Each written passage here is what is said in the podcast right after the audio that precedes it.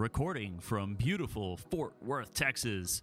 This is the Artist and Octane podcast, where we discuss art, entrepreneurship, and man's unending love affair with the automobile.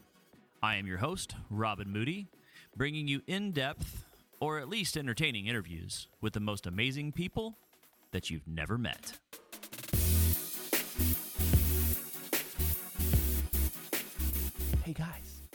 What day is it, guys? Guess what day it is? It's episode 10 day. That's right, guys. We have 10 episodes, 10 weeks of the Artist and Octane podcast under our belts. Thank you to all the guests that we've had so far. You're all rock stars, but really, thank you to the listeners. If we didn't have anybody listening, then what is it? It's just like, did a tree fall in the forest? Did it make sound? I don't know. Today's guest is Keith Sawyer from Infamous Air Suspension. Uh, he's going to talk about being an entrepreneur. He's going to talk about being a musician. Uh, he's going to talk about how he had six 12 inch subs behind the seat of a standard cab Dodge. First truck. Such a cool story. Listen, there's that and more. I can't wait for you guys to hear it. I'm on the paleo diet now. All I can eat is like blueberries and, and bacon or something like that. So when we get some of that, let's go. All right, guys, and as you've heard from the introduction, today we have Keith Sawyer from Infamous Air Suspension and Infamous Metal Fab on the and Octane podcast. Super happy to have him. He uh, graciously allowed us to uh, join him in his. Uh, well, they call it a pool house, but this is like a chill room, man. I, you know, I'll, I'll take some pictures and uh, maybe post them up on Instagram so you guys can check it out. But uh, very cool room, cool vibe. Really, really honored to have Keith on the show. So, what do you need to know about Keith if you if you haven't heard of him? Um, so, Keith Sawyer is a fabricator. He's been an entrepreneur for over 20 years, building cool shit. I mean, I don't know. It's it's just you break it down. I mean, that's what he does. Um, he is a musician, plays guitar. He um, he's built over 50 or actually right around 50 feature vehicles. We kind of lost count somewhere along the way. Uh, roughly 10 cover trucks, countless SEMA vehicles.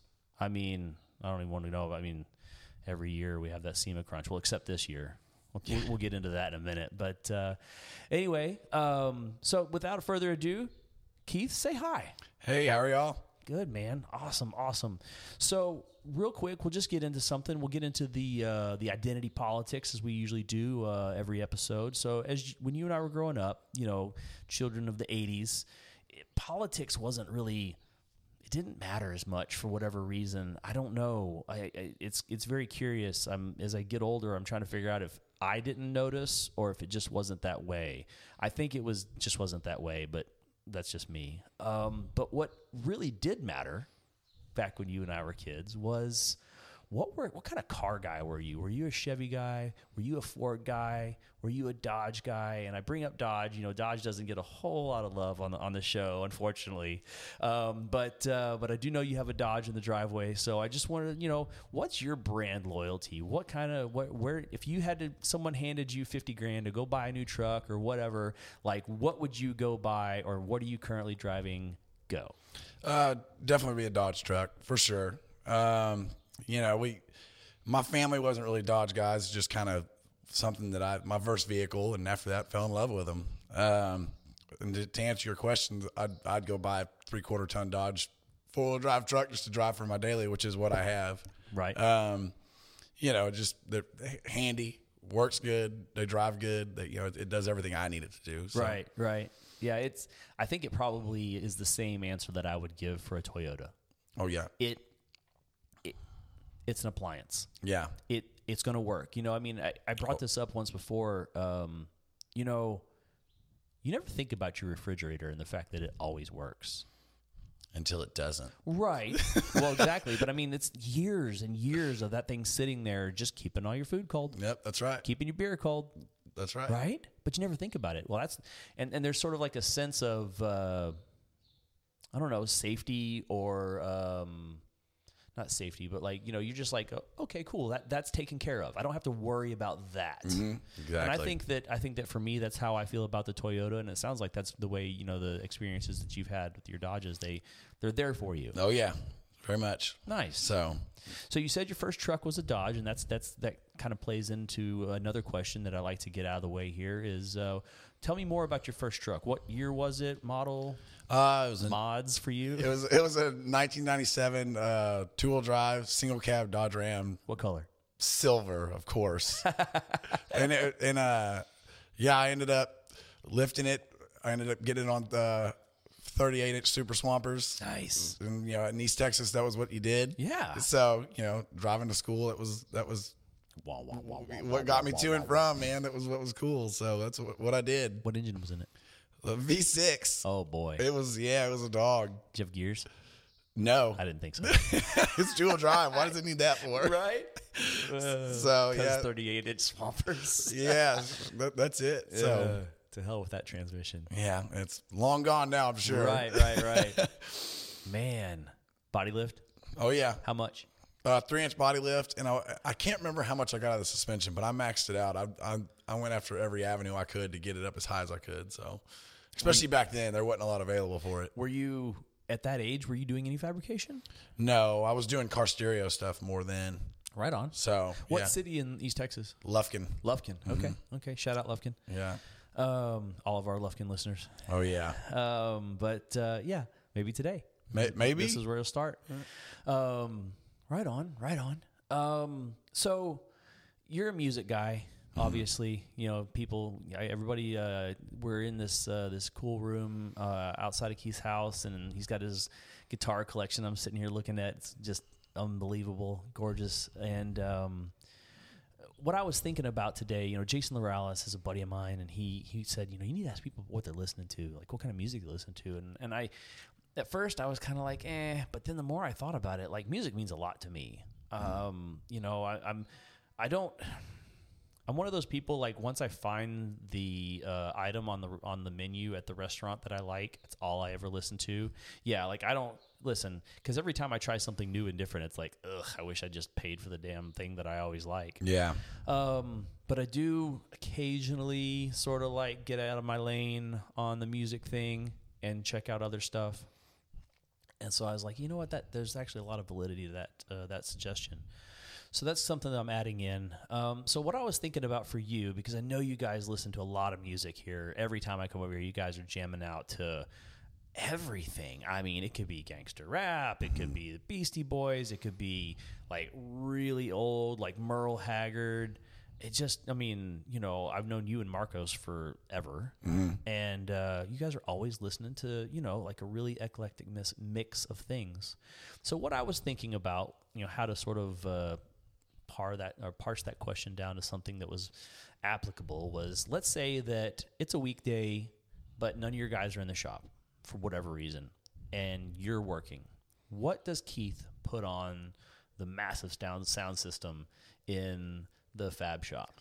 Uh, the Marcus King band's a, a, good, a really good one that I've been listening to a lot lately. Um, And what's Marcus King band like? I, for those who I don't know, so it's he's he's like Southern rock. Okay. Um, outstanding guitar player. okay, Um, young, okay, super talented. Like you know, worth looking up. okay, Um, there's another band I've really been digging a lot lately uh, called Roosevelt. okay. and he's a he's a European guy for yeah European guy basically plays all the instruments does everything himself Okay, he's one Phil of those Collins ish. yeah but more a little bit different he's uh he's he's definitely uh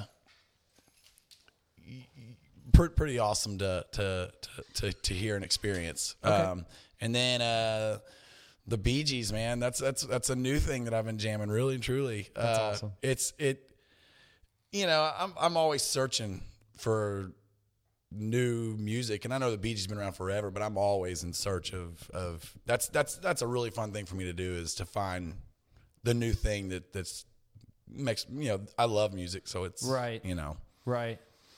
Yeah, I get that. You know, so this is kind of funny. Um, when I was my first truck, I had a big stereo in it, and it was a, a '86 Mazda B2000 long bed, and I had like I had like three tens behind the seat and a standard cab truck. And I mean, just jamming, big. You know, I mean, I mean, it was nothing. It was nothing crazy. I wasn't winning S- SPL competitions, but I mean, like, if I could stuff it inside, I was doing it. We had, I think, we had Solo Barics in there back in the day. Oh yeah. Yeah, yeah, yeah. Uh, yeah, right? Oh, yeah. So, um,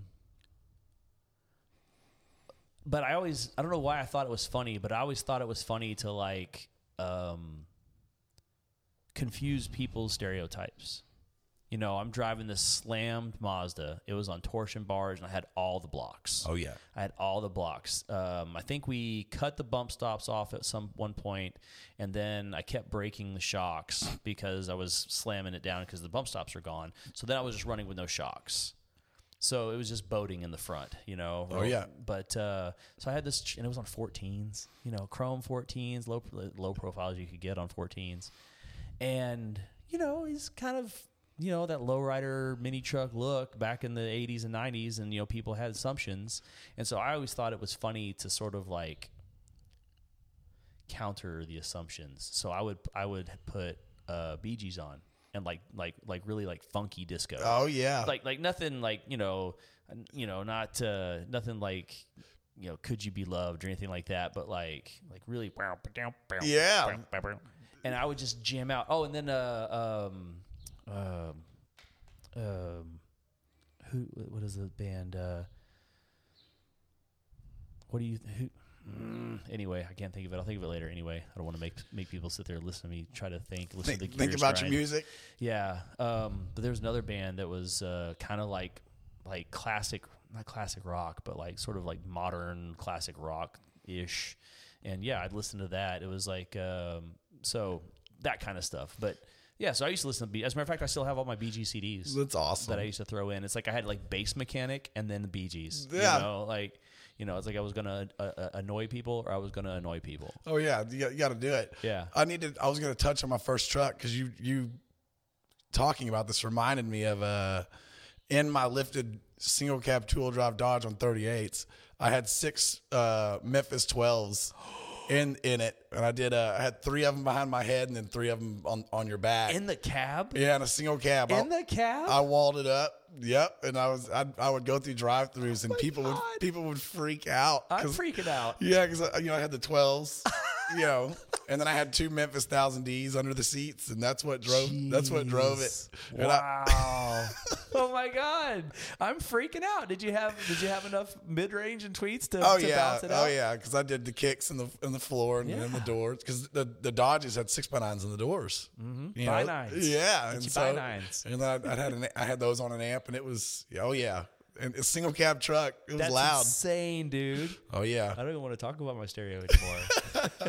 so Yeah. in my truck, we put the amps um, behind the seat, the seat, the headrests. Yeah. Yeah, we built a big wall, and then I left the hole in the middle, and it, it didn't have AC because first truck, and so but it had the sliding, you know, the little sliding back window. Yeah. So I could still see out the back window, but I had um, Sony. I had a Sony 120 and a Sony 4040 um, behind each headrest Oh yeah. and then I had the tens in the bottom. And then my buddy, shout out Kurt Otto. Um, I've known him since the third grade. He and I, you know, have always been. We were both big speaker heads and stuff back Yep. in the day. And um, man, he was good at calculating airspace. Oh yeah. Like he could like. I could just be like, I want to put a speaker right there, and he'll go, okay, and he'll like get out his tape measure, and he'll do all the, he'll do all the math for, um, like the the volume of the speaker and then like the thickness of the wood and Oh, he's yeah. like okay well we can do it but we'll have to push this out here and he had all that down i suck at math i've never been good at it. that's why i'm in sales is because i suck at math and so man he would always design like the best speaker boxes and they Oh, would yeah. always sound perfect It's just doing the math on it. Yeah. that- yeah that- but i mean it's just like like being able to um being able to i, I don't know to me like being able to visualize and account for all of those extra components like the mass of the cone. It's like oh well i've got you know i've got two two cubic feet right there or i've got a cubic foot right there for a 10 but like actually you know, once you like, oh, well, now I'm gonna use three, you know, half inch plywood or you know, plywood, but particle board, three quarter inch particle board, and then- MDF. yeah, MDF, right? I'm gonna use MDF, and then I'm gonna have this, and then there's gonna be the thing, and how, what are you gonna do about that? Well, that's gonna throw you off by a, you know a quarter of a cubic foot, and it's like, oh my god, you know, and I'm getting all stressed out. He's like, don't worry about it, we'll make it fit. So yeah, we remember the old fifth order boxes. Which one? It was just one. It was a band pass box. But I don't know. They used to call them. I don't know. It was a fifth order box. If it really was, but basically, it was like a band pass box, and it had like this big port. I don't know. It was a ridiculously huge box. Yeah, they were big. Yeah, But but um, you could make one twelve sound like four 15s. I Oh, just yeah. remember that back in the day. It was just dumb.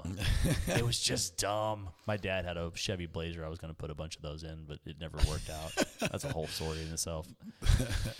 Cool, cool. Well, I'm glad. Uh, I'm glad we shook that memory loose. Yeah, there you That's go. That's a cool memory. That's insane, dude. Six 12s in a standard cab truck. Yep. I've- I've got to have pictures of it somewhere. Yeah. That's amazing. yeah, six of them. It was the. It was. They were Memphis. They were the. They were the black cone, and the, they had the M, but it was kind of like Were they the shallow or the embossed. regular? They were the shallow ones. Yeah, Okay. because I was limited on space. Well, yeah. Yeah. You think? Yeah. and It was. Keith's driving around with his head pointed at uh, Dude, the, I, it, at the I had a pedals. cone right on my head. Like one of them was right on my head. Yeah, it was awesome. That's so awesome. So, Oh. yep, that was it. The drive-throughs, I'm oh, telling you, they would freak out because they'd, they'd they'd hand me like my food and they'd be like, "Oh my god, look at look at what is that?" And I'm like, "Oh yeah." Yeah, that's right. That's right. Yeah, dude, flexing, flexing. On 'em. Listening to Ozzy. There you go. Yeah, the- yeah. yep. Yep. Oh man, that's cool. That's a great story. Pretty funny. Oh man. All right. So, I as I mentioned, sort of in a pre-show, um, I reached out to some of the artists in Octane Nation, as I like to call them, and I said, you know, okay, well, what what questions would you guys like to have answered? Because you know, thankfully, you've been around in this area for a long time, and you you know you have a following, and I said, you know, there's got to be a lot of people around here that know Keith, but they don't know, maybe they have some questions they would like to ask him, maybe over beers or something. But it's just you're you're a hard guy to you're a hard guy to get to sit down. Yeah, really. I mean, am. you're busy. Yeah. you know, I mean, anybody who's, I mean. You know, this is not scumbagging you, but like anybody that's on your waiting list knows how busy you are, right? Yeah, anybody that wants to have a car in your shop, they know how busy you are. We'll get to that. We'll get to that though. Yeah. Um, so I'm going to ask a couple questions here, and um, and we'll just kind of play around with it. And if it turns into a squirrel, as we just learned, squirrels are the best. So I'm Yeah, all that's about fine. Squirrels. So, what was your favorite build that you've ever done? Like, the, what's the one that sort of pops up? And you're like, man, that was just the coolest. For and then why? Uh, definitely the Tundra. The green one. Yeah, because that. That's funny. I was I was going through my pictures real quick to interrupt you. I was going through my pictures to like promo you on social media that I was going to meet with you and I had the picture. I think I literally like took a picture of my TV of you standing next to the chick from Power Courtney Power- Hansen, yeah. Courtney, right. Yep. Um and I was like, man, maybe I should post that up. But then I was like, God, that's so long ago. You know, people aren't even going to remember that. Yeah, it it it's when it's kind of when everything changed. Um, Yeah. for us, Yeah. you know, because what you know, we shops pop up, they come, they go, you know, and Sure. and, and and we were right there with them. You know, it was I was in a small little bitty shop. It was a it was not nice, um, but we built a lot of trucks in there, man. Yeah, and it- did. and uh, you know, and that one that one kind of paved the way. It started the path, you know, is I guess would be the best way to put it. But yeah, it it was a lot of late nights, and I basically I more or less built that for free to do it to get I remember that. yeah, and so I would work all day, and then I would stop at about five or six, and I would jump on the Tundra and work till about you So know. that was 2009? uh no, we took that to s- it was was eight ish. No, Was it's it like eight. Yeah, Okay. eight nine. And that was a 2008 Tundra or seven? seven. Seven. So it was the first year of the new body style, Mm-hmm. and it was a the it had the it had the the third it had the extra cab it was extra cab right it wasn't a it wasn't the CrewMax it's whatever the non CrewMax It was it was like the extended Yeah, cabby right. version of yeah. Yep. So yeah, and it, we and we it was a buddy of mine, um, George, who Yep. who who basically did it, kind of funded the the truck and the he got everything there, and then and he he he paid us enough to just kind of cover us, basically, Okay. is what it was when it came down to it at the end. So, which was good, you know what I mean? He, it's that's all we wanted, and Yeah, that was part of the deal. So, So so just let's let's lay the groundwork here because you know again not everybody knows what you and I know and I don't know that much but I remember that truck. Yeah. So setting the scene, it's 2008. Mm-hmm. 2007, you're throwing a truck on what month? It was a short. It was a short order. I, I basically had 48 days to build it. 48 days to body drop Mm-hmm. a brand new body style, new the, the newest body style Tundra. It's only been out since 2007, Yeah. and you had 48 days to have it ready for SEMA. Yep. Um, and what all did you do to it? Uh, I mean, basically, we built a three quarter chassis. So we kept the front clip, but we cut everything off of it, of course, and built our own front suspension. And then in the rear, uh, basically, we just built a frame pretty much from the firewall back. And then we did, we had to have done a three link on it. I don't remember exactly what we did, but we did either a three link or it may have been a four link. I, I don't, I don't even remember. I remember there was the other one. that Yeah. everybody was talking about how that one was a two link. Yeah, well, we did that one. I don't remember, but basically just a full suspension to do. Yeah. We were we were we were in go mode. You know, Yeah. there was and, and and but it man, it was built well. You Yeah, know, that, that's the thing. I mean, it, it drove good. It, it did everything it was supposed to do. You know, um, when we got it to SEMA, I had never even really driven it. Hmm. And Chris over there at Crime Pays at the time was uh, he was like, "You got to drive it." I was like, "Ooh, I don't know, I don't know if it's ready, man," because I'm big on them being right. You know what I mean? And and and testing them Yep. and and testing it on Las Vegas Boulevard is not ideal for me. Yeah, that's a lot of eyeballs. Yeah, you know, and for something that's got open headers, because that was the only thing we didn't have done on it for the most part was it didn't have exhaust on it. So we're driving up and down Las Vegas Boulevard with open headers, and you know the fumes are horrible. So, but it it it it passed the challenge. Nice. So for whatever reason, this this uh, memory sticks with me, especially after it came back. Is that um, y'all had a, a GPS, like a like what was it, a TomTom or something like that? You had like the GPS stuck to the window, Yeah. because that was the speedometer. yes, uh, For whatever reason, we ended up get we ended up getting that fixed. I, I forgot about that, but yeah, that's that is hundred percent true. you know, I just remember that I was like, I was like, well, how do you get around that? And they're like, oh, we got GPS. The GPS tells us how fast we're going. It and I was like, I was like, huh. And you know, I've done, I've used that before. Yeah. Like I'm because like my truck has gears on it now, my 4Runner, and like I don't really, I don't always know exactly how fast I'm going. So I'm like, I wonder how fast I'm going. Then like I remember the the, the Tundra, and then I remember that I have the app.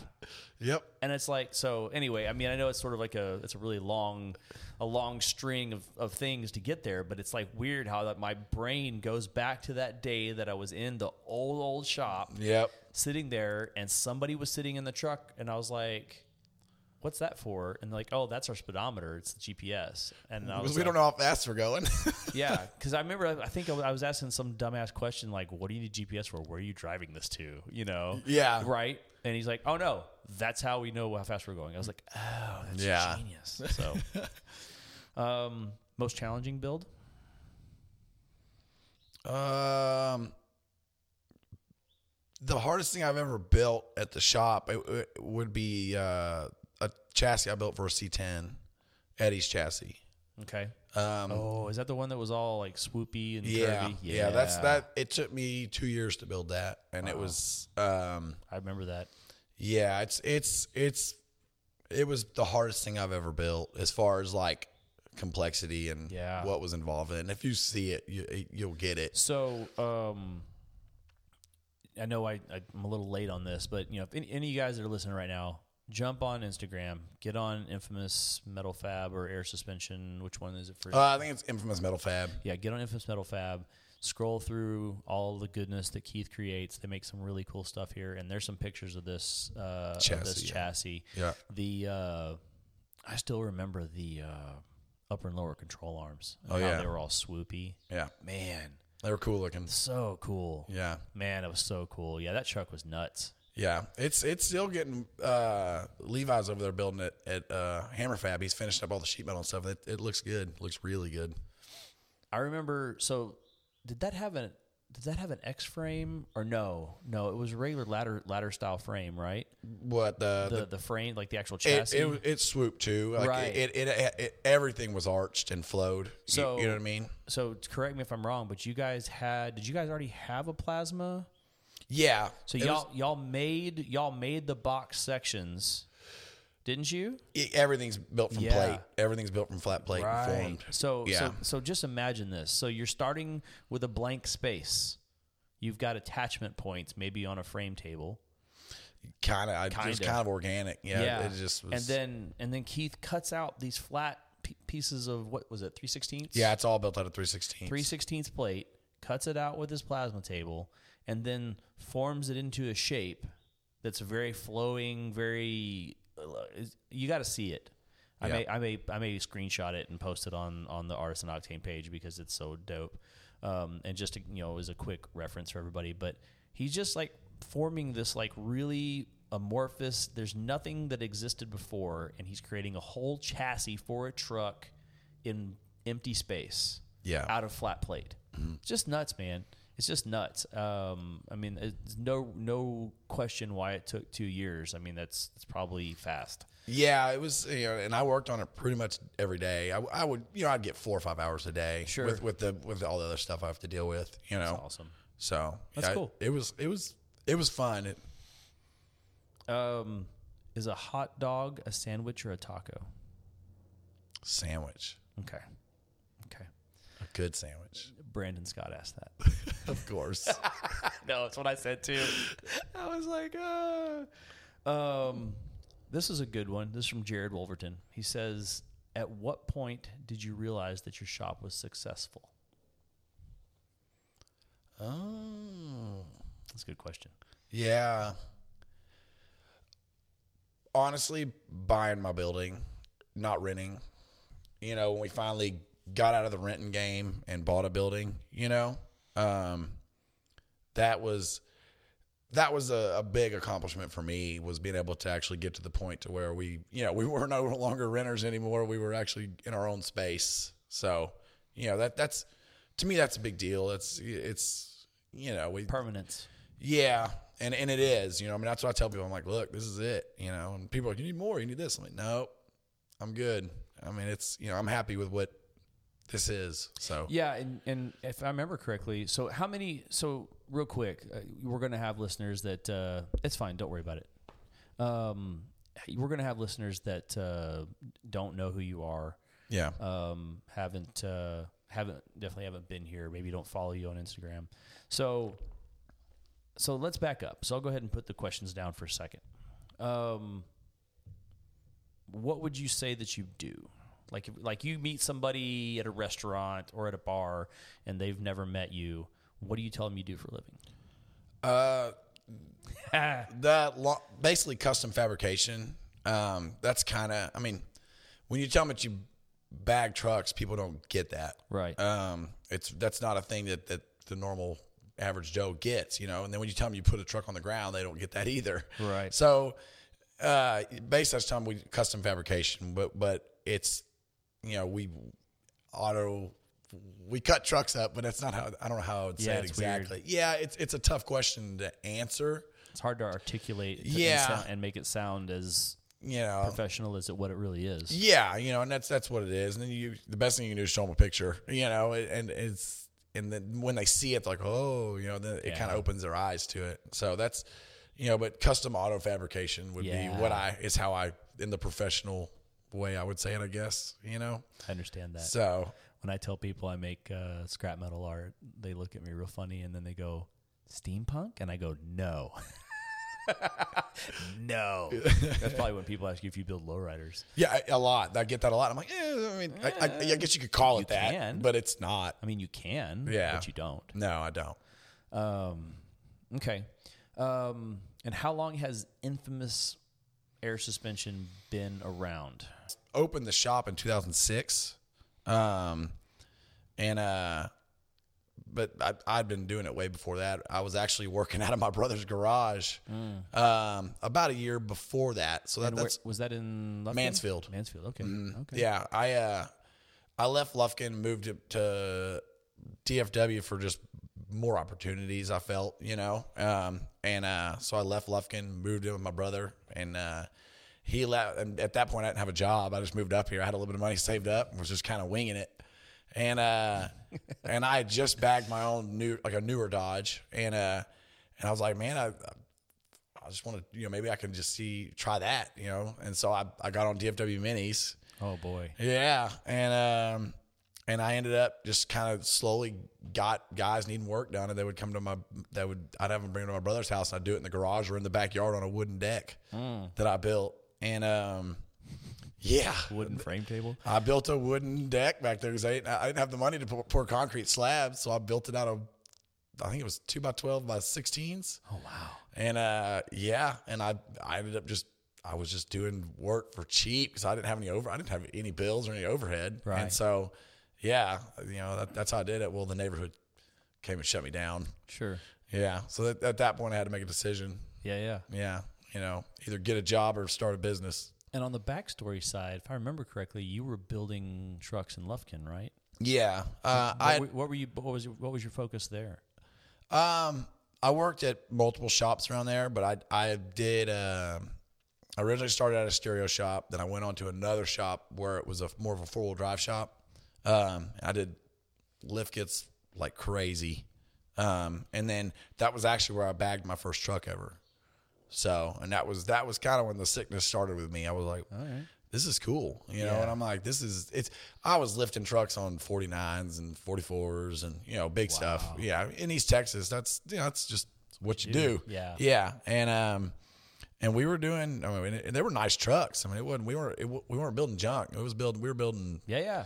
really good vehicles that that run and drove. And we had a guy ask us if we could bag it. And my boss took the job on, and I was like, all right, let's do it.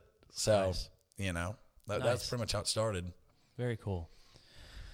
Yeah, I remember you telling me that when you were building my truck. It was just sort of like a sort of like a cursory. You just kind of like say, I used to build lifted trucks, or you know, it was, it was something like that. But I never knew the the history and the backstory. Yeah. and uh, I think that's interesting. I think it's interesting to know that you know for that you came from that, and and probably out of necessity. You know, there probably isn't as well. I think there is now, but you know, back then there wasn't um, as much demand, Yeah. and and so it's like it's cool to know that you, you there's a, you know obviously East Texas a ton of demand for lifted stuff, like lots, Yep. and still. Yeah. Um, and uh, you know, interestingly, like when I drive through like Tyler and Jacksonville, I see more lowered or bag trucks on the road than I do in DFW.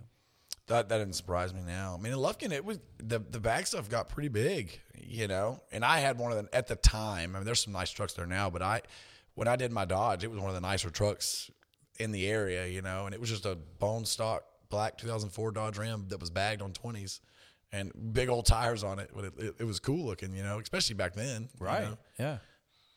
Right on. And so, fast forward to today.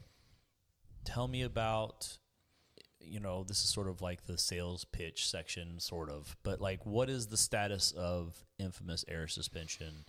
Um, what's your, you know, how big of a shop are you working in? Tell me about your employees. Tell me about, you know, the, the you know, how much. I mean, I mean, I'm not asking you to brag, but just kind of like for those who don't know, what are you doing today? Because you obviously, you know, having the shop was a big game changer. So, what kind of shop did you end up buying? Uh, it's a, it's a six thousand square foot shop, still building. Uh, uh, I forget how high it is. Pretty tall though. It's it's got good height in it. Um, Enough room for two stories. yes, uh, for sure. And it's uh, man, it's it's it's all I want as far as size. I don't want much bigger. Maybe an awning on the back to store beds and stuff, but as far as square footage, I'm good there. Um, we've gotten really into uh, the the parts business is is gotten pretty crazy. Um, it's a good thing. It's it's it's it's like anything though. It's a double edged sword. You know, there's there's good money in it, but there's also the headache that comes along with that. Um, but it's it's fun. It's a challenge for me to to to make to to produce more parts faster, even with the limited amount of guys that we have. Um, because there's there's I have five guys that work for me. So, wait a second. So, Infamous isn't like a 60,000 square foot shop with like 100 employees? No, It's not far from. really. Yeah. Okay. So and and and and I'm very like I have one of my main guys that's been with me forever, Marcos, and he he basically mans the parts thing. Um, he he handles it. He builds pretty much any of the control arms that get built. Marcos builds it. You know, and and, and they're not. It's one by one. You know what I mean? That's how we do it. That's what he was doing when I walked in. Yeah, exactly. And then he he also manages like telling me what he needs and what we're out of and what we do. And that's what I do is I I, I basically whatever I got to do that day I do. It doesn't matter what it is. Um, you know, if it's work on this truck or help him build this order because this customer's needing his parts. Um, there's that, you know. Um, and then he has Marcos has two guys that are under him that basically just do what he needs. And then one of them handles the shipping and, and running the plasma table. And then the other one, Jeremy, he, he he's we've just got him to where he's welding really good. Okay. And so he's full on building. And then the other two guys are uh, they uh, they work on the vehicles. And then that's usually what I do too is work on the vehicles when I can. So and that's kind of the dynamic of it, you know. And then April, my wife does all the the as far as like the setup on the websites and getting everything, keeping things up to date on that, and and keeping all that stuff running smooth for me because there's always hiccups with that stuff, you know. Yeah, yeah, yeah. Marketing. Marketing, all that, yeah, yep, all that fun stuff. You know, I remember. I remember. Um, see, we built my truck in 2009, Yeah, that's or actually, right. actually, it was 2000. It was SEMA 2010. So I guess it was 2010 because I didn't have it very long before we built it. Yeah, no, it was pretty quick. Um, and I remember back then, even at the old shop, you had um, visions of building parts. Yeah, You said you you kind of had this vision of the future, and you're like, man, you know, I really feel like the parts game is where it's at. yeah, Um, because you know, it's like I've seen you work on, you know, like a simple bag job, which not that that actually exists, but you know, there's like a basic bag job, but then you have like you know, the dualies that you've built, or incinerate, yeah, or that guy's frame. It's like, you know, it's no longer an hourly job. It's like, you know, it's like, hey, I'll do this whole thing. It's going to be this much money yeah, or whatever. Um, and and I've seen you go through like that sort of like the gestation of like you know it's like almost the bigger jobs. I think you know you correct me if I'm wrong here, but it seems like the bigger jobs maybe you don't necessarily walk away with as much money, but they come away with a whole lot of recognition and marketing, kind of like the Tundra. You know, Yeah. like, like it's like man, you know, it's like those trucks really make waves, yeah. and They- the waves drive business. and they do, and and and that's that's what I've learned over the years. That's kind of what we're known for, and that's what I tell people. I'm like, look, know, like I'm not the fastest. I don't want to be the fastest. Nope. Um, I, you know, it's there are all these shops out here that are pumping trucks out as fast as they are. They can have it. You know, that's I just I would way rather the quality be there and and have that customer super ecstatic and and that truck function like it should versus you know throwing it together and moving the next guy in. You know, it's Yeah. not it's not all about money for me, and, and the parts helps offset that. Right. You know that and, and that's that's fact. That's just that is the way it, it is. Sure. So I, I've mentioned this before, and and this, this again. I mean, I always I always like to throw this out there. You know, maybe this helps somebody else, but um, you know, one of the quotes from Jordan Peterson that I I think about probably daily is uh, "What you aim at is what you see," Yeah, and it's really cool to know that you were aiming in 2010 at building parts. That was your aim, yeah, and now you're like, man, I just you know, I've got overwhelmed with these parts orders. Mm, yeah, you've created the problem that you wanted. Yeah. I did. right? I mean that's a great thing. I mean i get it. There's obviously i mean listen uh, you know it's like uh, people like you call somebody and they're just like ass swamp busy. And then they're like oh my god i'm so busy. I'm like good problem to have. Yeah, you know and i know that nobody wants to hear that when they're in the middle of the shitstorm and I always say that's what they say. yeah, right Yeah. right. But i mean truly it is Yeah, it's it's a blessing It is a blessing, and I always say that. It you know you just get the customers that are pushy. You're oh sure, sure, absolutely. Um, you know, I, I I get it.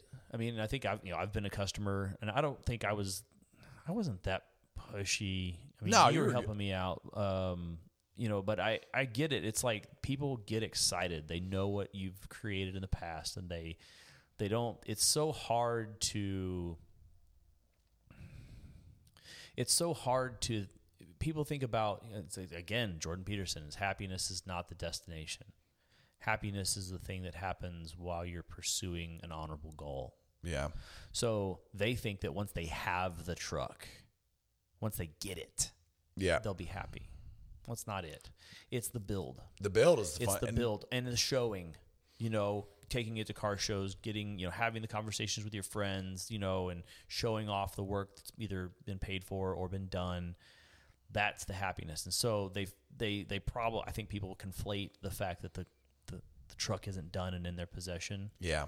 Like you're somehow like hoarding, or, Keeping them from their keeping dream. them from their happiness, and and I can understand it. I mean, I, I'm I'm sympathetic to it. I don't think it's I don't think it's um, illogical or, or or you know it's not sensical to to think that way. Um, but it's just I think it's important to it's just hard to convey that to somebody and to let them know be patient and it'll be worth it. Yeah. It'll be worth it if you're just patient. And that's what I tr- I tell the customers that you know you, you- Yeah, yeah, people are excited and you you know you just I'm like man it's you know it, it'll be good I promise you just it, it's gonna be like the promised land you just. Yeah. gotta wait Yeah, yeah, you yeah. know, you- we can only weld and work so fast Sure. That's- and that's what I tell people I'm like eh, just because you're telling me to go faster doesn't mean I can actually weld faster Right. Right. you know what I mean or, or cut this part faster it's it, it's there's a process I I'm gonna say this because you can't. Um, but the thing that always comes to mind is the the customer, and you know you you just all you have to do is nod.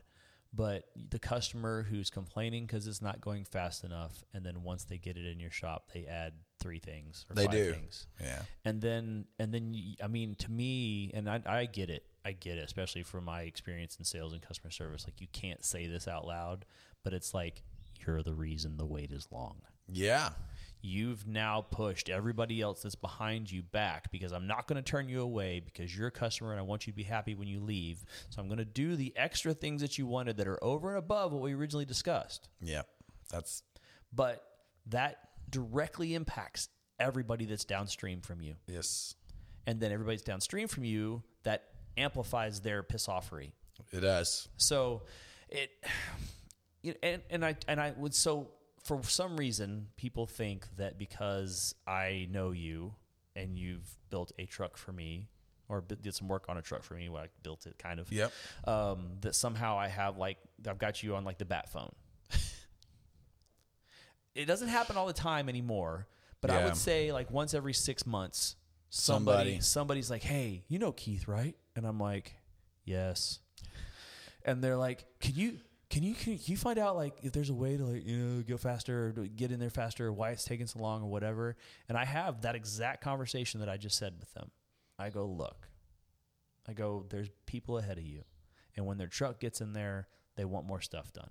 They do. And Keith is not going to turn them away because if he does, then he's going to piss them off, and he needs return customers, and he's going to take care of the people who are there in front of him in their trucks in the shop. And here's the other problem: Keith does really good work. Yeah. He does not half-ass anything. So now that extra stuff is getting extra attention Yeah. and it just it, it's just that's that's the nature of the beast and i go but here's the thing when your truck's in there it's going to get the best work that you can have done done to it he's going to do the best work possible and i doubt you can find anybody else that's going to do a better a better job you might find somebody else that's going to do a job that'll get the job done Yeah. there's plenty of other shops in town that that do fine work Yep. Um, you know, I don't really hear about anybody having trucks that break. Now, your ear's way more to the ground than mine is anymore, but still, like, you don't hear about like, you know, like major catastrophes, like, you know, somebody's the, a weld breaking on a link bar and somebody like putting it into a guardrail or something like that. Like, you don't hear about that much.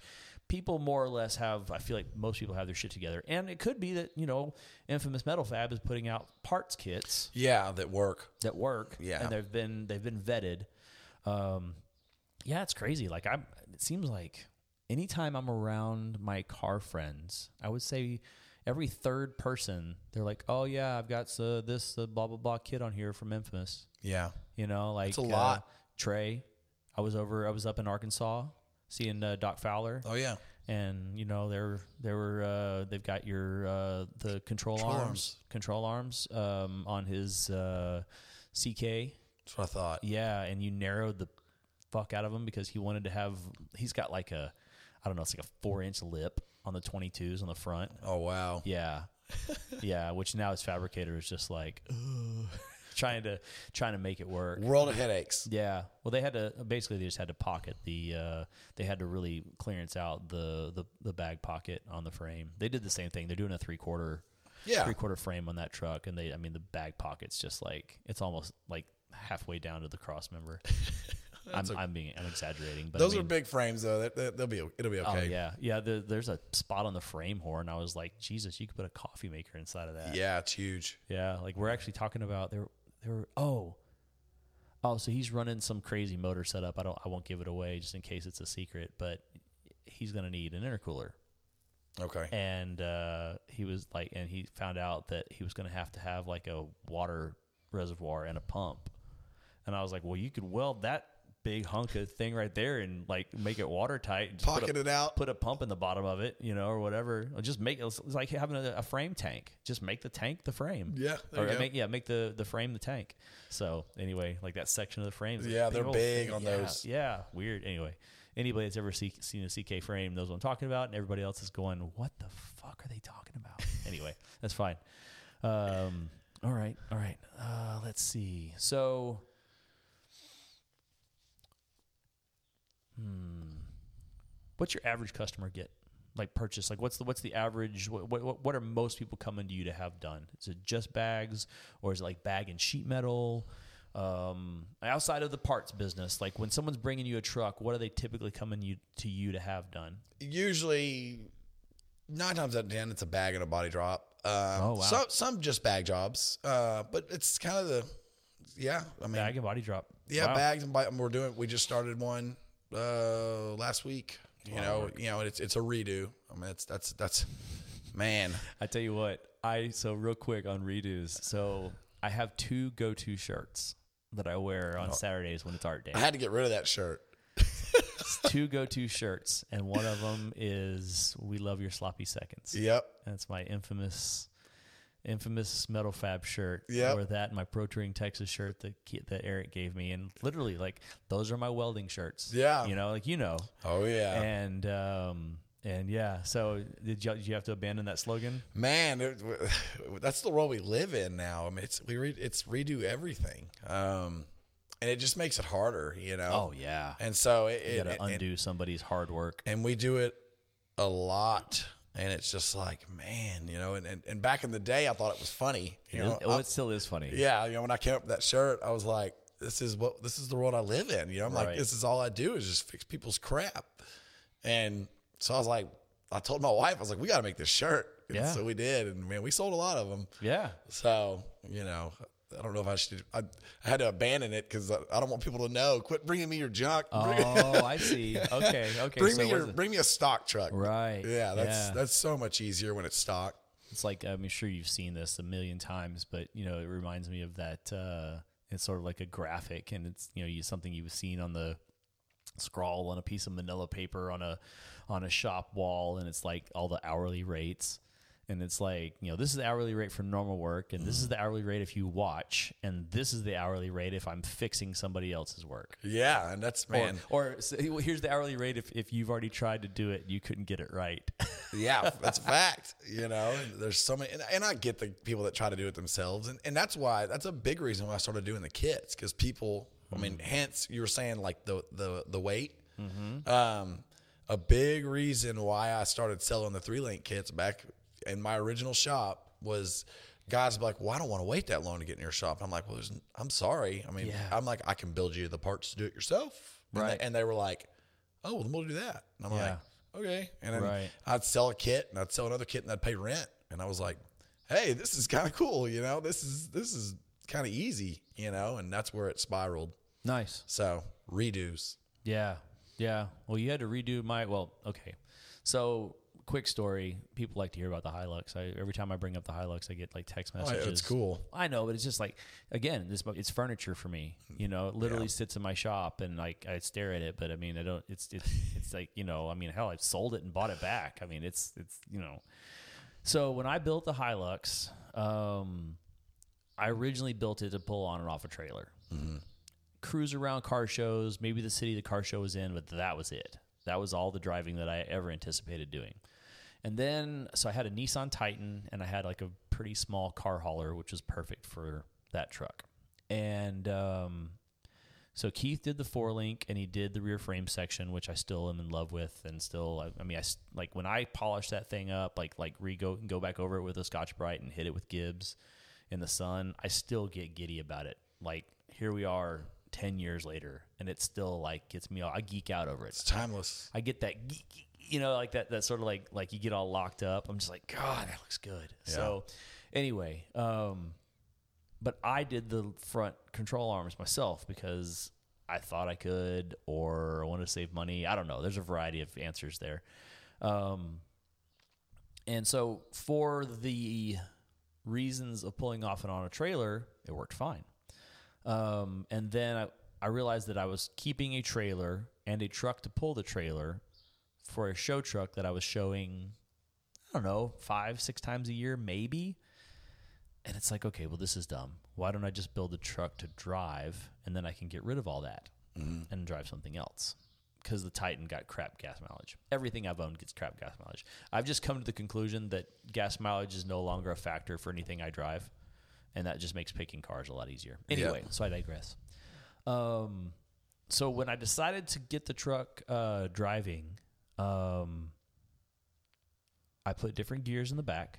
I put 307s and it had 410s because it would it would wrap out on the freeway. Like yeah, it would do like 50. I remember that. And um, and then I brought it to Keith to do upper control arms. And so that was that was a redo. That was a redo. And didn't y'all fix the lowers?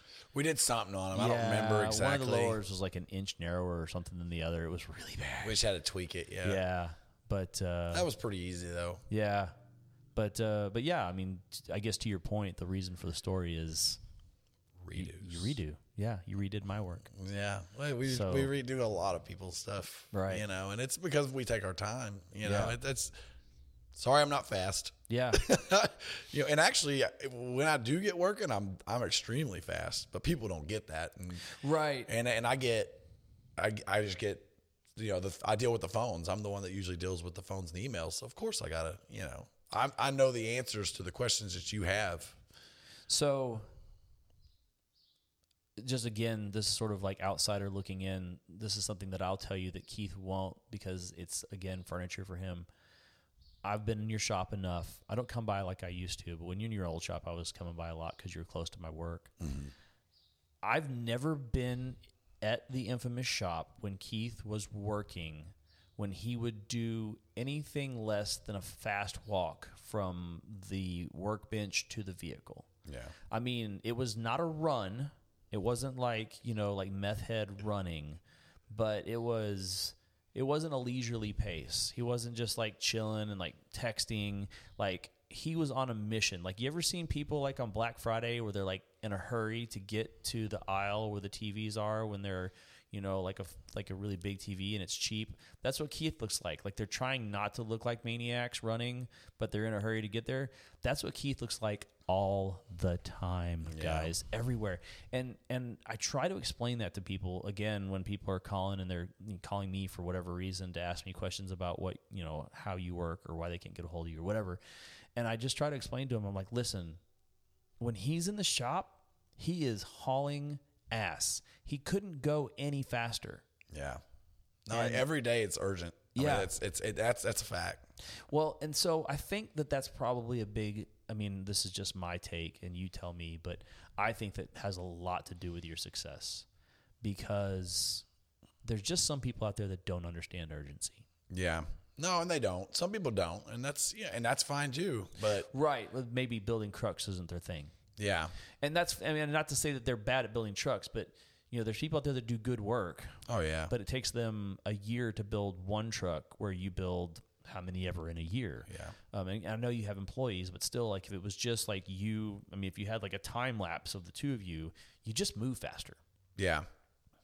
No, and, and I, I'm, I'm, all, I'm telling you, there's always a sense of urgency with me as far as, and it's because I'm trying to make the customer happy, you know, it, it, on on both sides of the spectrum. So, you know, it's but you can only do so much, you Yeah. know, and that's and I I have gotten really good at just being like, you know, just accepting it that you're not going to make everybody happy. It's it is what it is, you know. You, you the people that are in front of me, like you said, they're going to get the best treatment I can give them, and and then when the next guy comes up, you're going to get the exact same treatment. So you know that's that's how it is, and, Yeah, yeah. and I'm not going to change that No. for one person. So you know, it's, it's the way it works. Absolutely. Absolutely. Um, all right. So let's go back to questions real quick. Um, let's see. Um, how excited were you about the hippos at the Lufkin Zoo? Man, they were awesome. they really were. Uh, I forgot about that. That's, That was from Red. was it? Yeah. That's funny. Yeah. That's oh, I forgot about Yeah, a that. picture of him with hippos in front of it. Um, what size wheel is too big on a mini truck?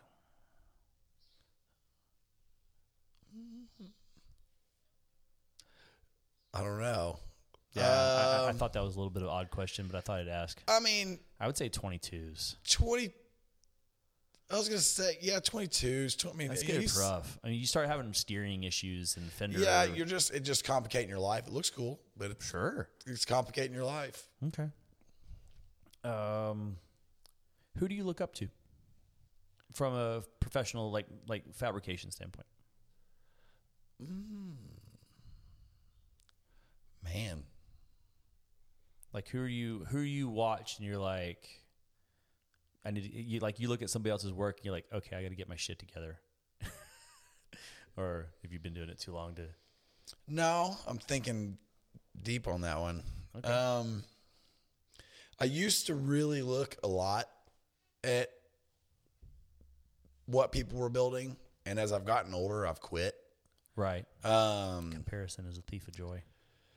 yeah, and and I don't like. I kind of like to just do things in my own head, my own way. Yeah. As far as the way like what I see it, and I don't want. I don't. I don't like when people.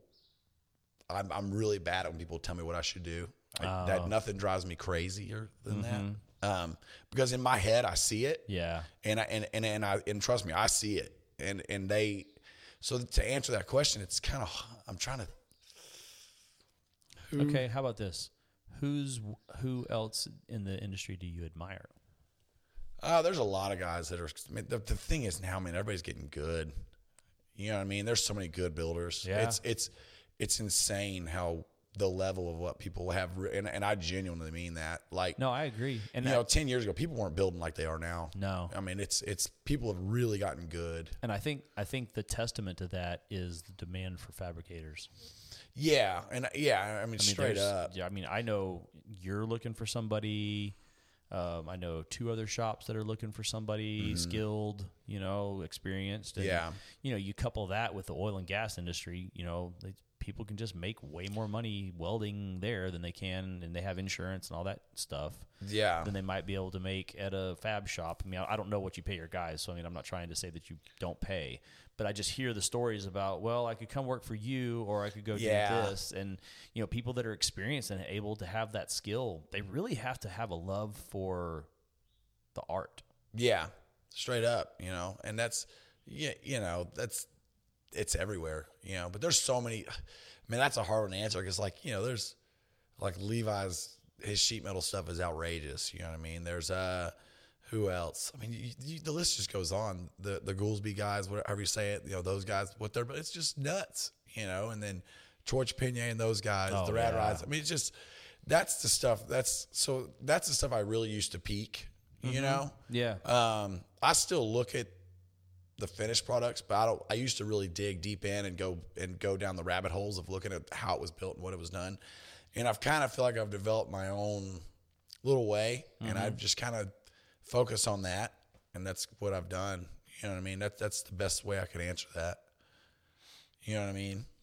I remember um, back in the day there was a motorcycle company back when like choppers were big. you Oh, know, yeah. and it was called Exile Motorcycles. I feel like I remember that name. and this guy was like, "We'll build you a bike any color you want as long as it's black." And exactly. like his whole thing was like satin black bikes with brushed finish. Yeah. Like brushed silver. And it was like brushed wheels, no chrome, just like and it I mean they were they were dope. yeah. And he I mean I guess it was kind of like it's like trucks or like what you do. It's like there's so many people building them. If you don't like the way I build them, that's fine. Bye. Yeah, move on down the road. Yeah, yeah. And that's that's kind of it. You know, I just believe in doing it correct. You know. Um, so I'll I'll ask this question and I'm gonna re I'm gonna restate it. So just give me a moment. So it says, "What is the one thing most people learn only after it's too late?" And so for you, I guess the way that I would re- restate that, I think that may be an easier way to answer it because it's like, how are you going to answer four people, right? Um, you only have your own personal experience what is the thing that you had to learn the hard way that was like the most impactful thing that you had to learn the hard way. Like you're like oh man if i hadn't done this the hard like we talked about before like if i hadn't have learned this the hard way then i would have never known. Like i wouldn't have gotten this life lesson or this sort of like sort of you know like this direction on the roadmap of business ownership or entrepreneurship without learning it the hard way. Was there one is there one thing that sticks out that's like okay well i'm not doing that anymore. Uh, we're talking about vehicles or life? Uh sh- whatever whatever comes to your comes to your mind Um, the hard way. I'll start with the vehicle first. The the hardest thing that I ever learned that, that actually like the the truck that kind of kicked my butt would be okay would be one that I and and and I and I learned it was it was a law it was a big lesson for me to learn like how to handle the situations with what happened with that vehicle. I ended up was shaving a, or doing a firewall on a truck and uh same truck that cut my face. Um i was going to get into that they the I was cutting the firewall, I was welding on the firewall actually, and uh, I had the doors were shaved on this truck, the windows were up on this truck, and it caught on fire. And somehow I did manage to get inside of it before it fully burned down, but it, I fully melted the dash, I mean, mm. everything. Caught the, and it was a fully painted dash. Mm. Yeah, so that was, and it, that was one of the very first trucks I ever did. It was actually before I opened my shop. wow. And that was my first. That was like a like. Do you really want to do this for a living? I mean, I was, I was. I remember just sitting in the grass in the front yard, just defeated. Yeah. You know, because I had just ruined this guy's truck. You know, screwed that up, and I was like, oh my god. And then literally a week later, I, the same truck cut my face. so what happened with that i i i have a, uh, the gist of the story but The face cut. yeah Um, I was cutting the spring pocket. I'd cut the spring pocket off on the driver's side, and um, I went and I, I was using a rock grinding disc, and uh, the disc caught, and when it when I was grinding on the frame rail itself, and it, it caught and it whipped it back into my face, and it cut me right on my from my lip going towards my ear, and then I ended up getting thirty stitches, and it was pretty much open.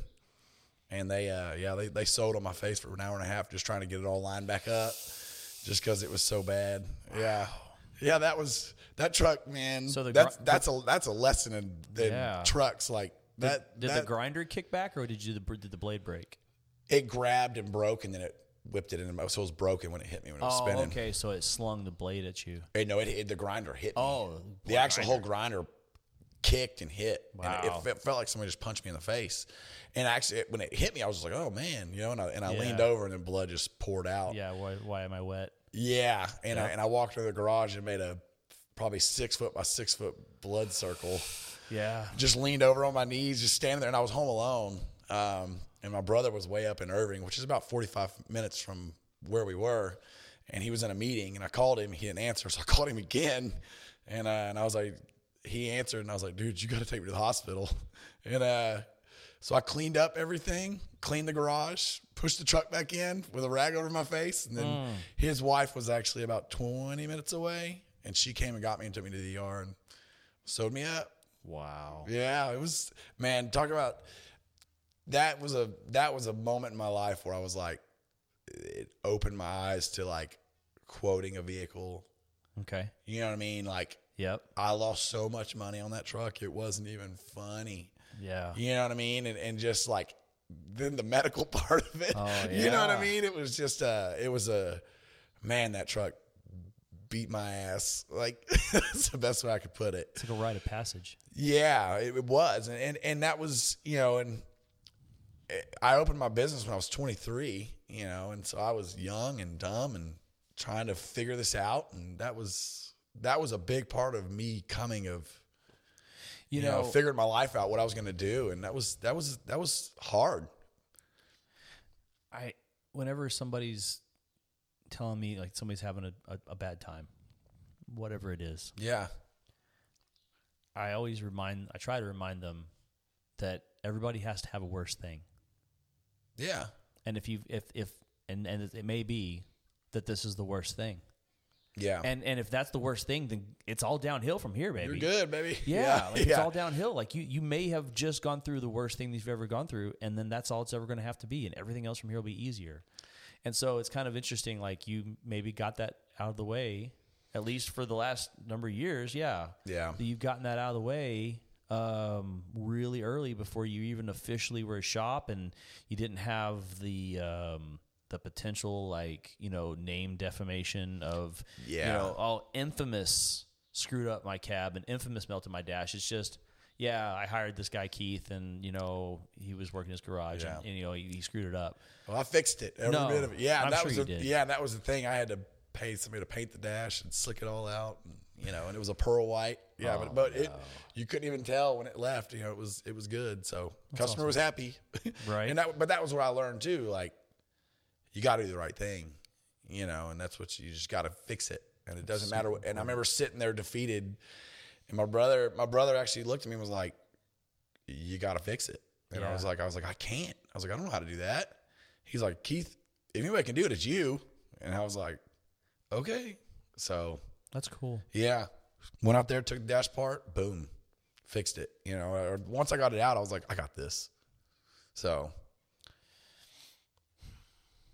How many siblings do you have? two. Two. Um, are any are either of them uh, entrepreneurs? No.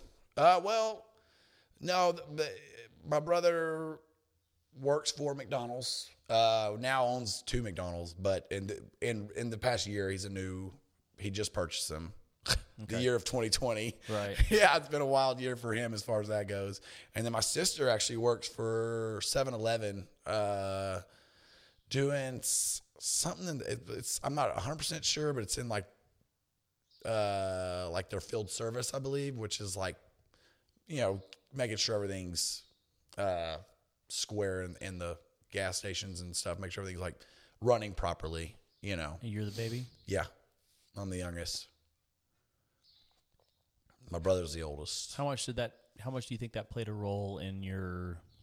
Because you have, you have a sense or ability to figure it out. Yeah, I do. You have you have a sort of innate. Did you was that was that part of how you grew up? Like were your were your parents? I mean, so I was just actually just saw Jordan this morning, and um, you know he was introducing me to his little little daughter, to the little baby baby, a year old.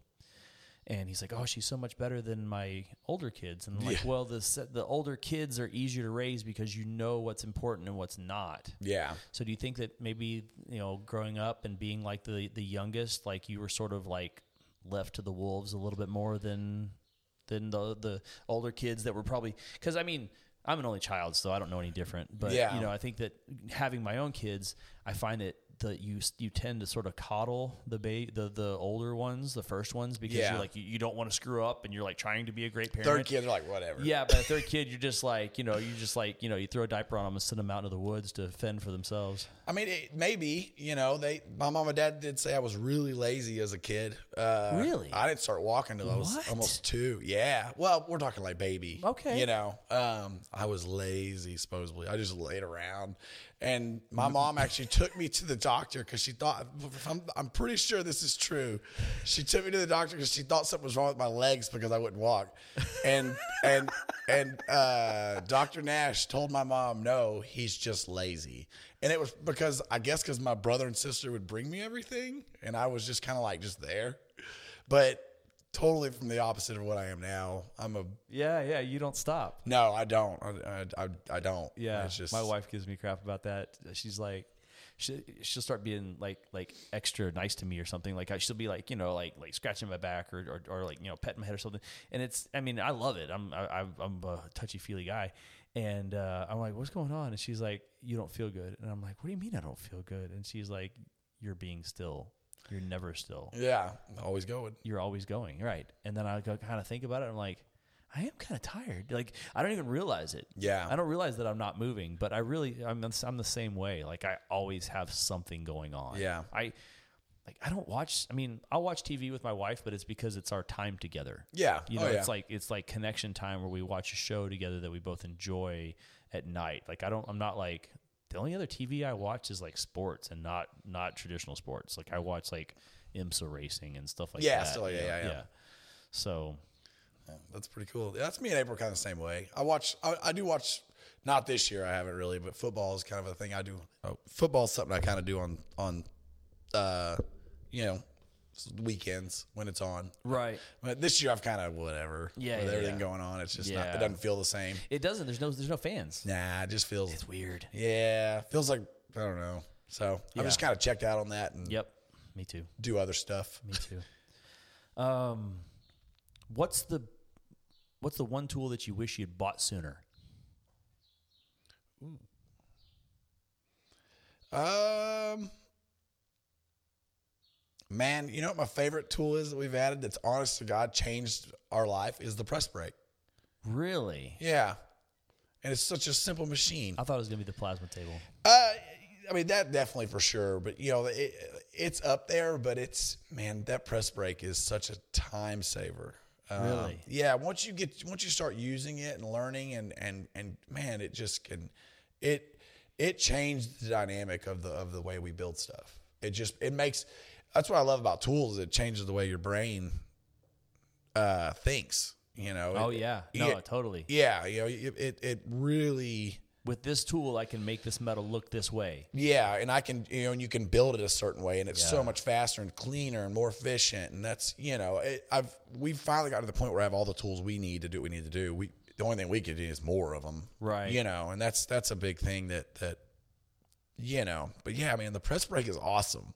Yeah. Just you know, hitting metal and just making it bend like that, and being able to bend, being able to cut one part on the plasma table, and then double break it to where you have like a little inch and a half section to weld, versus welding Yeah. 14 to 20 inches of weld. Yeah. You realize how much time that saves? Yeah. You know, people don't realize that, but I do. Um, the bandsaw has been a game changer for me. Has it? Yeah, because I can. It allows me to cut weird stuff. Oh yeah. like I can cut like I've got some uh, cylinders off of an airplane. The, Okay. Like the you know because they're a, it's a uh, air cooled engine, Yeah. and I can slice those in half, Mm-hmm.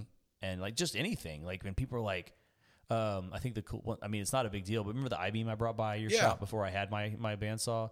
Um, yeah, cutting a cutting a forty five degree angle on a six inch, eight inch piece of I beam, and people look at it and they go, "How did you cut that Bandsaw. bandsaw?" Yeah, right Yeah. there.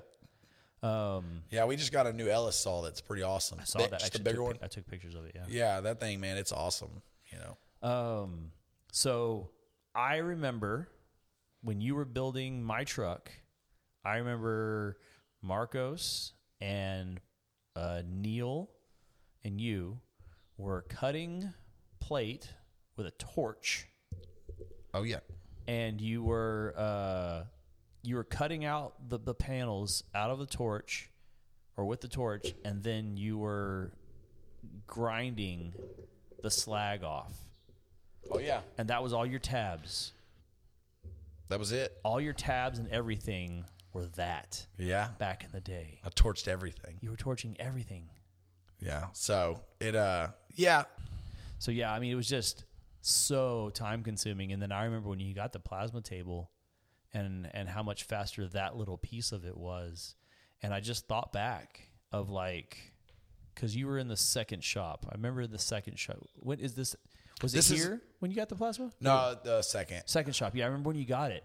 And I was just like, oh my God. I mean, I could imagine how much time that was saving just being able to, because I mean, a lot of people obviously aren't uh, maybe familiar with doing what you do and like Yeah. having to cut out metal, but being able to cut an arc in a piece of metal and have it be like a perfectly, you know, like 90 degree arc with a two inch radius or whatever, and do that repeatedly, that makes such a difference in the overall finished product. It is just unbelievable going from cutting it with a torch and then like cleaning up your cutting with a grinder Oh yeah. to just pressing a button and it just goes and you know you know two minutes later it's done and you just pull it off and It's Knock the chisel it off. and Yeah. yeah, put, put it to use. That's Yeah. that's it. You know the yeah we used to torch everything. It was it was you know it was all I had. It was the only way right to do it. You right know? no I get it like I said it was just the the the progression yeah. Oh yeah. Definitely. you, know? and then I'm walking through your shop today y'all didn't have the uh the pallet racking on the far wall Yeah, with all the new- Mm-hmm. tools underneath it. And and I'm just like looking at all your tools you've got now. And I mean it's so cool to see everything. Cuz before like the last time I was here you had like that corner um in that front far corner. That was like your sort of like you had the mill and you had Yeah. you had you know a big press brake or or the shear and all that stuff like right in that corner but now you've kind of got like an assembly line Yeah, we set it up it, to speed up the process. The whole shop is actually most people don't realize this, but if it's set up as an L and it starts at the metal comes in at the end and then it goes to the saws and then it goes to the tables, gets built or it gets pulled into the, the parts room where everything's stored, and then it goes to the shipping table and the shipping table is even set up like an assembly line. So our shipping table is my most impressive thing. I think uh, I'm, I'm so proud of it just because why it what was it what, why is it so cool because it's it's so efficient and so fast compared to where we used to ship. You know, we used to ship on a plastic table. You know, So so tell tell the listeners. So maybe hopefully there's other entrepreneurs out there listening that are building products. What do they need to do? Like like set them straight, drop some knowledge. How do they need to build their shipping table? so basically, if if you if you look at mine, it starts from left to right, and and the parts there's there's racking that's set up there, shelves, I guess you could call them. Um, they are. That's where you, they basically the parts get pulled and set there, and that's where it starts. And then, it, then the next uh, stage is I have a bagging machine where you, we bag all the hardware, so customers can't tell us they didn't get us get their bolts when they did, uh, or their bushings, because a lot of guys will say they didn't, but we know we did, um, because we bag them and they're and they're they're inventoried into the box. I mean, there's there's no way for us not to not to send them. Uh, so you basically you go to the bagging process, and then down below the table is there's cubbies built for every single box we carry, that or that we stock. That's you know, and, and they're all the boxes are specific to the pieces that we ship.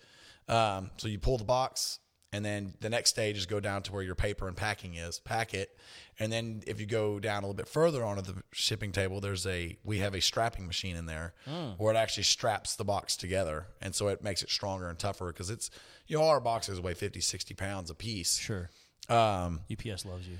Oh, FedEx does, man. FedEx, sorry. Yeah, they they they do. We we spend quite a bit with them. Um, and then after that, it gets weighed, and then and then go, going to the computer. So it's it's a super fast, efficient way to take heavy boxes that we ship because we we have very heavy stuff, and there's and there's a lot of pieces to it.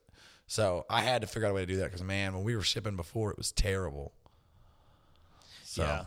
you know, it was I, I a ship joke. I ship a little bit of my stuff, and um, I think about that. You know, I'm like using Amazon boxes, and I've got like bubble wrap over here, and oh, I need to go find my paper, and you know, doing all this like stuff, and then running it to the post office or wherever, you know, making a FedEx label. I wonder how much this weighs, where's my scale? Yep. You know, and I'm using like a bathroom scale. Yeah. Yeah, Well, that's yeah. how we started. I mean, honestly, we were, it, it was primitive. And I was like, I've, to me, that was the biggest waste of my time. Hmm. I felt like, you know, during my day, I would, I would, I would get mad, but I was just like, man, I could be doing so much more other stuff if I, this was more efficient. Right. And so I, I learned to, I learned to, like, I was like, I've got to build this shipping table. And I put it under my mezzanine area in my shop. There's a reason for that. I did that because we had a tendency to store cars there. And I, you know, we would put projects there, and I was like, "We're not doing this." So I built that table, the the bench that we ship on, so that you know, it, you could never do that again. And that's been the best thing I ever did as far as that aspect of the shipping and things go. So it's been a good thing. Very cool. Very cool. So I mentioned in the intro that uh, outside of building cool shit, that you are also a musician. So um, what what's your uh, t- tell me about your musical interests? Uh, I I like all music. I mean, as far as the music goes, I listen to. I mean everything. What do you like to play? Uh, I I'm I am a kind of a rock and roll metalhead. Okay. Type type. I mean, at, at the at the core of it, that's that's what I do love. Um, so that's usually what I play. But I'm also into like southern rock style stuff. That's the guitar's always been. Um, I've always loved it. It's always been a really cool thing to me. Um, and I've all I always wanted to be good at it, even when I was a kid. You Right. know, and I played a lot when I was a kid, and I actually quit playing when I pretty much quit when I started my shop. Um, I knew that I didn't have the time, and and my focus just wasn't there. It was it was focused on bagging trucks. Yeah. you know, and that, that, that at that time it, that's what it was. And I got back into guitar pretty heavy about three or four years ago, and then, and I, I was sitting around and I, I I needed something else to get my brain off of work all the time. And um, April woke up one morning and I looked at her and I said, "We're going to buy me a new guitar today." She was just like, "What?" And I was like, "We're going to buy me a new guitar today." And I was like, "I I've got my old Strat." I said, "But I want something that's going to kind of get me back, you know, get me back wanting to play it." So I went and bought me a new tube amp, little small one, little practice amp, and then I bought me a little Telecaster and and after that, man, I started playing it every night, and it was a it was a really good escape for me to get away from, you know, the the business side of things because work for it is fun and I love what I do, but it is work. You know, it, it is, and, and and it weighs on you at night. You know, there's things that you think about, and you know, customers, and I deal with customers late into the night a lot with, with mm. emails and stuff. So this was my this has been a really good escape for me to get away from that and get my brain onto you know because uh, you know you want to you want to listen to music and really get into it start playing an instrument because it makes you Yeah. It, it, you can go down rabbit holes super quick Yep. you know and i love that. My wife my wife played drums. She's big into percussion. And uh, for years i mean it wasn't it's not probably until like the last 12 months that she's actually started like listening to lyrics of songs.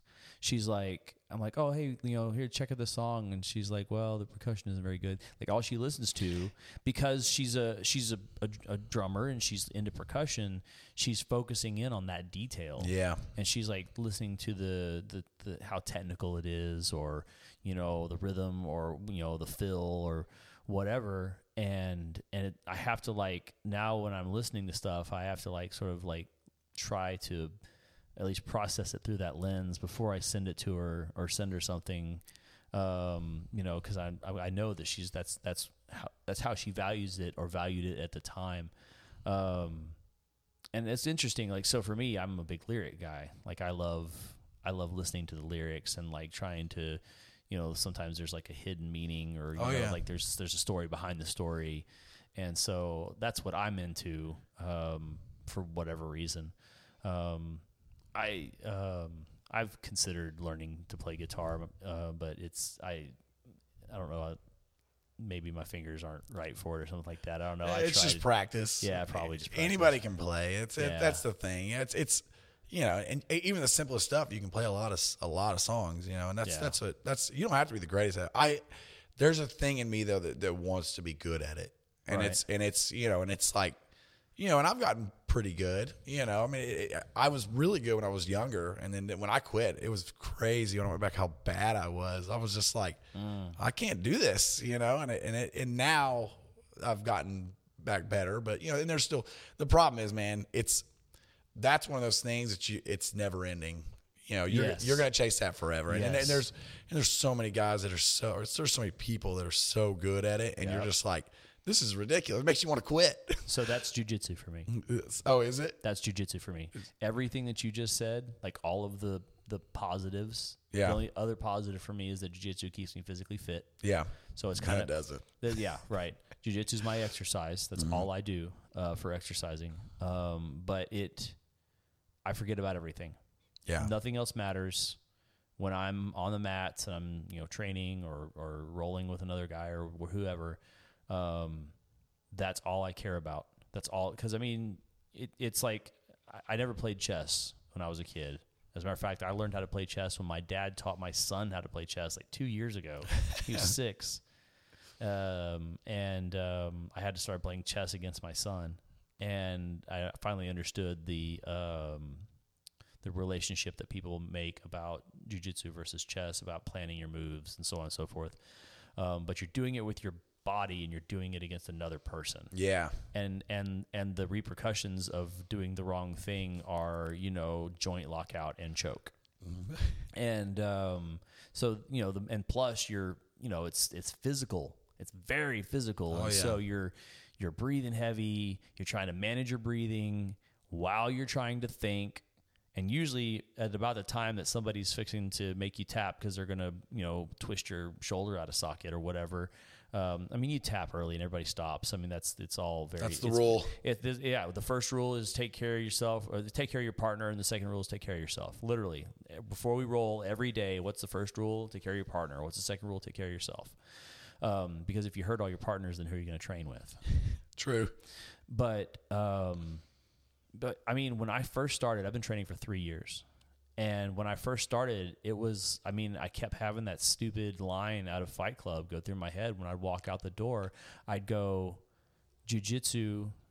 It's like everything else in life gets the volume turned down. Like just nothing else is nothing else is important Yeah. for that period of time. Like you just, um, there was a uh, there was a, a ex Navy SEAL, uh, Andy Nempf, I think is what it Kempf is his name. He was on Rogan a couple times, and um, he got shot, and so he got uh, medical leave because the bullet lodged in his hip, and it's like three millimeters from a sciatic nerve, and if they try to take it out, there's a higher chance that they'll screw up a sciatic nerve. So they just had to like pull him out. So he's a young, healthy guy, and um, his hobby was wingsuit jumping. Oh gosh. And so him and his jumping partner were jumping, and that was his hobby. And people go, "Oh, you're an adrenaline junkie. You're an adrenaline junkie." And he's like, "Nope, it's not it at all. I do it because every second that I get closer to the time that I'm going to jump, every second that I get closer, another layer of things that normally matter don't.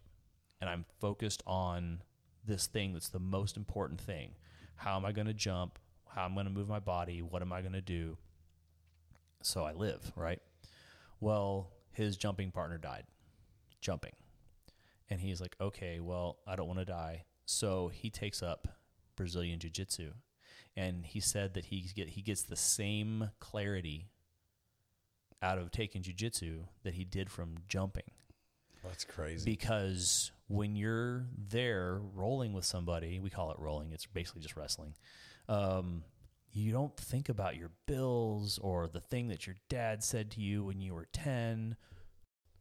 So that's what I get out of it. Is uh, you know it. There's just nothing else exists when you're doing that. Literally nothing else. I mean, Yeah. and you don't realize how much other stuff exists in your brain until it doesn't I know. until you until you're not thinking about it. And then you're like you walk away and and I mean don't get me wrong it all comes back. But it's all it's it's kind of it's almost like you laugh at it. You kind of go oh well you weren't that important. No. I forgot about you. For at least a little bit. I forgot about you. And so then when it comes back you can kind of go yeah that's something I need to contend with. But it's it's no longer like this like weight on your shoulders and I mean, don't get me wrong. There's there's some exertion, and you know, you're letting physically exerting yourself, and there's there's definitely some um, positive mental benefits from working that hard. Oh yeah. Um, but uh, but yeah, like all of the things that you were saying about playing guitar, Yeah. I'm sitting here going, jujitsu, jujitsu, Yeah. jujitsu, and the same thing with it always being more. So I just had a conversation Monday with one of our black belts in our school, who's now a professor, and he's like, because I was talking to him about where I was. So it takes about seven years to get your black belt in jujitsu. I would. If you don't get injured, it's seven years, and injuries are pretty common because I'm of what you're doing, right?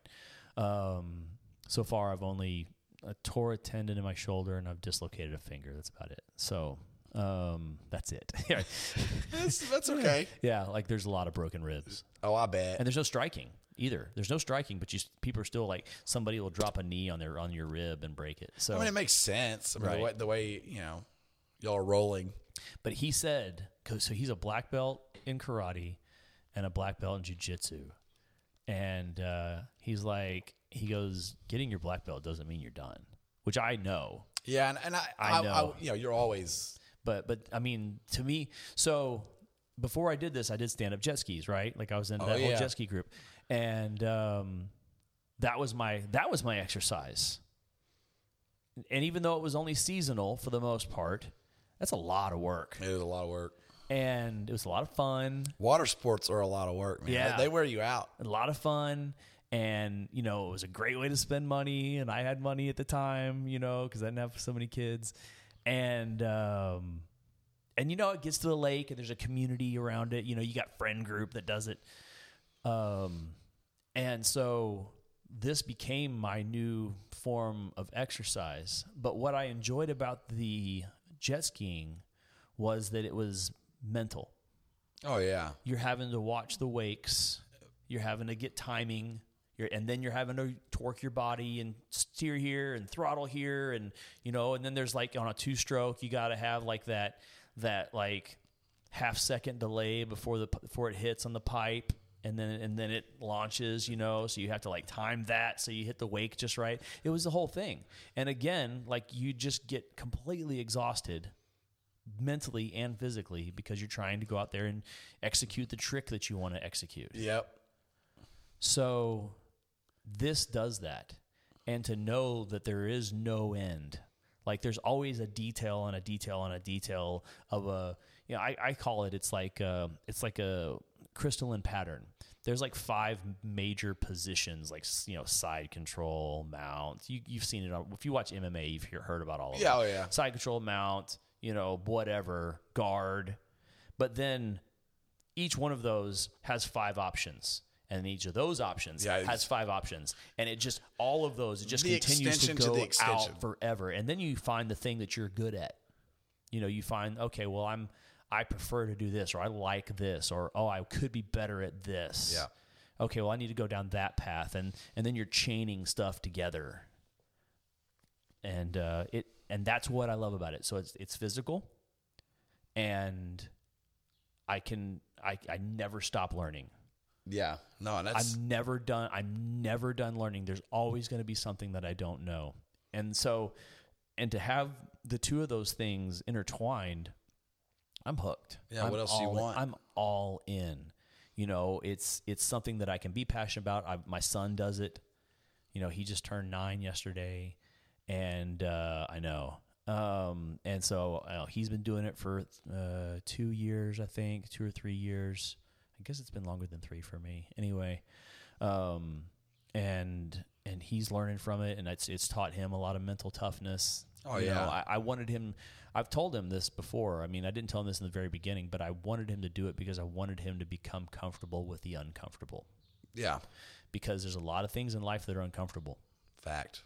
and and there's value, and there's there's just to be a, a the sort of person that can that can go through something hard and go, I've been through worse, Oh yeah. or I've been through hard before and I can deal with this. Yeah, I, I got this. Yeah, I got this exactly. And I mean, I I deal with that at work. Like if something's going, like if there's some shitstorm going on with my day job, and I'm like, well, this isn't as bad as the time so and so, you know, tried to choke me out, or I dislocated my finger, or Yeah. whatever. Like I mean, it's like I've been through worse stuff, and it suddenly it just gives you all this like uh, context for like, okay, what what what is bad really?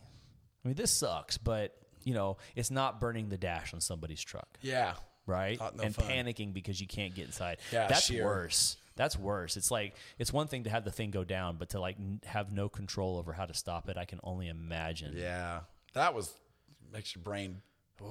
That gives me like I literally just got chills. Like I got chills just thinking about like the, the panic. Of It was like, it was sheer chaos. oh my god, oh my god, because you have to focus. Like you have to like calm yourself down and go, okay, I had I had the battery unhooked too. Oh, That's the crazy part. So I and the doors were shaved. Somehow I managed to hold the lugs with my hand on the battery and click the popper. Oh wow. And I jumped across and looked under and I saw it. And I sprinted and got the water hose and just shoved it under the dash. Yeah. But yeah, in that sheer moment, it was just like it was total total chaos. On the off chance that somebody's listening and they don't know what shaved shaved doors are, um, it's when, uh, for aesthetic reasons alone, people think it's a really good idea to remove the door handles from the outside of the vehicle and put sheet metal in their place, um, literally only to make it look good. Um, I would say that on maybe a one out of 20 chance they work reliably in their new configuration. Like somebody will have a remote control or they'll have like a hidden button and there's like cables involved Oh, yeah. and and solenoids that were made in China and it's a whole situation and it very rarely works out well and I think that's why you just don't see it that much anymore. Yeah, not not like it used to be. No. So no, it's it's kind of a dying thing, you know. Yeah, door handles are cool. I like my door handles. Yeah, me too. me too. So yeah, that was definitely a learning curve for me. All right, man. So I think I think I'm good. I think I asked you all the questions I wanted to ask you. That's good. Um, where can everybody find you? Uh, on the internet platforms. Yep. Uh, Instagram's the biggest one. Facebook, we're on Facebook too, but it's hard to see stuff on there these days. Yeah. Um, they link now. yeah, I knew that, but you know, like, but I say as far as people like actually seeing the content that you post. Oh, okay. You know what I mean? Because they, they don't show it unless you pay for it, Oh, type of deal. yeah, you yeah, know. yeah. But, but now Instagram's a great place. That's that's that's kind of where we're best, and then obviously email and, and stuff. And our websites are are are live, and uh, the the parts website's always current. The, the other one we update our builds probably once every month or two. And what's your Instagram? Uh, infamous metal fab. Okay. It's, it's N F A M U S, Yep. not I. Every, uh, that's the that's the hardest thing is the name. Yeah. Yeah, but it's too late now, man. We've had it for too long. Yeah. Right. So Yeah. yeah, Yeah. Okay. yeah. All right, guys. Well, uh, Keith, it's been an absolute honor. Thank you. for giving me uh, this time. I know you're a busy guy, and I'm sure there's probably going to be at least one person out there's going, "Must be nice to have all this time to talk to Robin instead of working on my truck." I well, don't- I you know don't what? care. Tough, yeah, I don't care. tough. Um, man, this has been really cool. Thank you for taking time to talk Yeah. to us and uh, and and sharing your story with the Artisan Octane Nation. And uh, all right, guys, that's it. Keith, thank you very much. Thank you again. Thank you. All right, guys. Until next week, this is the Artist Artisan Octane podcast.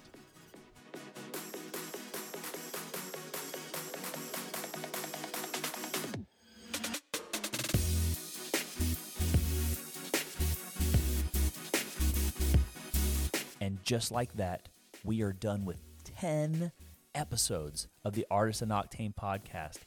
I can't believe it. Thank you, Keith, and thank you everybody that's helped me get here, and definitely thank you all you listeners for taking the time and yeah, for supporting the podcast and getting the downloads. Uh, it means the world to me. It really does. I mean, I get to see all the statistics about you know who in what state and city and country. Even you know, we got some listeners in Ireland that blows my mind. Anyway, thank you guys so much. Um, check out the website artisanoctane.com. I've got all the podcasts hosted there. Uh, if you want to listen to them, or you can go to your, you know, your regular podcast channel, whether it's Spotify or Apple Podcast. Um, any ratings, you know, if you guys could give me a five star rating, of course, I would love it. It really helps other people find the podcast. So yeah, that'd be great. All right, guys, have a great holiday. Love y'all. Bye.